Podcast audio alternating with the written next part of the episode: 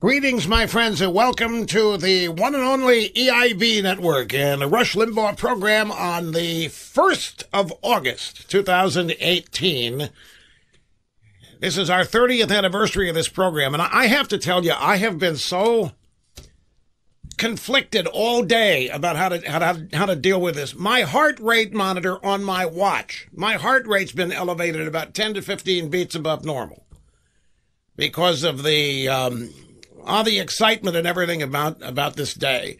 And the reason I'm waiting for the door to open, because nobody's on the other side of the glass, which means here it comes. They're going to be coming in with the celebratory cake and the bottle of champagne. It's a whole bunch of people that have shown up here today. Congratulations, Rush. You know, no matter, I've been through this. Well, it's a gorgeous cake. It's a gorgeous cake. And there's only one candle on it, so it's impossible not to blow that out. And it's done. Celebrating 30 years. I know. It's a shame we can't get everybody from the highly overrated staff here. You want to pop it? Go ahead, pop it. He's going to pop the champagne. Make it. There we go. Oh, you're actually going to pour a glass of it. See, this is what I've been conflicted about, whether or not to do that. You see, it's totally out of my control here. Enjoy. Anyway, thank you all very much. Appreciate it. I tell you what we're going to do here today. We haven't prepared a whole lot of audio clips from years gone by because we've done that on anniversaries and anniversary programs previously. We've got some, and we even have some audio of my days as a disc jockey back in Pittsburgh that I don't think we've aired before. Cookie thinks that we have an exclusive, a little montage of me doing a morning show, I think back in 1971. But there is a program to do here today with news of the day, and I always like to keep looking forward, but people tell me, 30 years doing anything at a high degree of quality is worth commemorating. And if you don't do it, nobody else will. And you have to do it. And you have to do it for yourself, and you have to do it for the staff. There have been people working with you here for all of these years who have helped you make it possible. And all of that is profoundly true.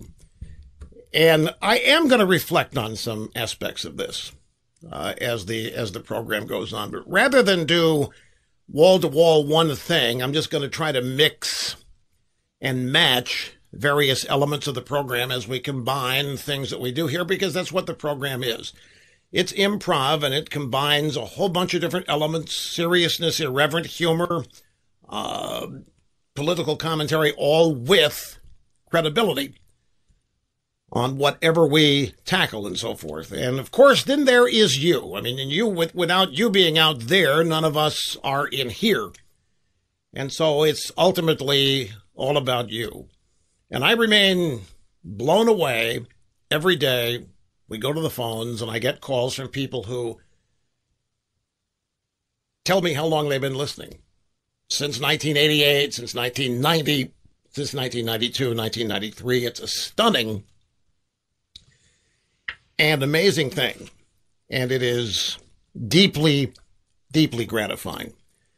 And I'm going to try during the course of the program to express all the various things that I'm feeling and the expressions of gratitude, but I don't want to try to pack it all in here in the first segment. So we'll just do the program and let it happen, see what happens as it happens, because every day, and I maintain, I'm going to do this program like any other. That's why you're there. And so we'll just do it as it happens. It happens. So I've had a lot of emails from a lot of people in the past couple of days. And one of them I received last night that started me thinking. Now, I love things that make me think. I'll be honest with you. And this one did.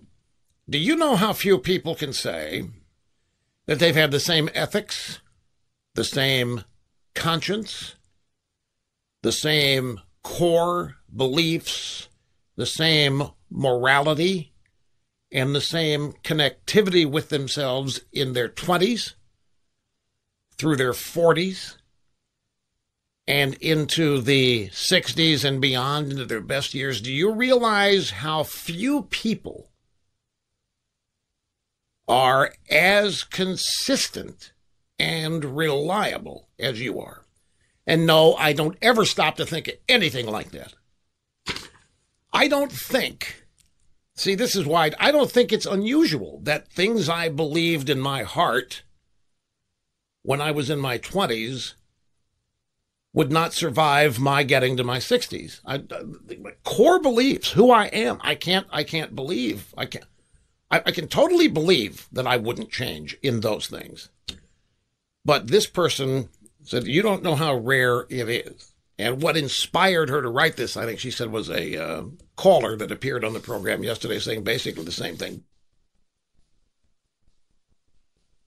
Rush Limbaugh, 30th anniversary day, August 1st, 1988. The program began. When that program began, the Republican convention had just ended, or was close to have. George W. Bush, or George H. W. Bush, was to be nominated to complete his mission, meaning the take on his World War II mission where he had been shot down. Been vice president for Reagan for 8 years, and now it was his turn, and he ended up facing the loser. That was the name we gave to Michael Dukakis, the Democrat nominee. The program launched right in the thick and the middle of that presidential campaign. And been thinking about, you know, people ask me, are you aware of the 30 years? Yeah, I am. I did. Some of it seems like it happened yesterday. A lot of it does. There's none of it that seems like it's 30 years old. I'm not able, even though I've done this. Now, actually, if you count the 3.5 years in Sacramento, which were exactly like this show, with just at a local station, that's 33.5 years. I, even though I've done it, I don't have a cognizance of the passage of time of 30 years. I know 30 years have gone by, but so much of it seems like it was yesterday. And I think there's a reason for that. I think, you know, I always, everything that I do, or that everything that happens to me, I always try to learn from it. And I'm very analytical and philosophical. And I do get introspective insofar as it can help me improve. I don't relive the past and sort of just try to surround myself with a glow. I'd always try to use what happened in the past to continue to grow, get better, and learn, and so forth. So in that sense, I'm introspective. And people say, the show is, you know, it used to be better back in the 80s, it used to be better back in the 90s. And I stop and think, is that really true? No two shows are the same. So I think it's never been better. And there are reasons why I think it's never been better. And I don't think a radio show that even I did when I was 40 could compete with a show that I do today. I didn't know back in, you know, 1990 what I know today. I couldn't possibly have done today's show back in 1990. I didn't know enough, hadn't lived enough.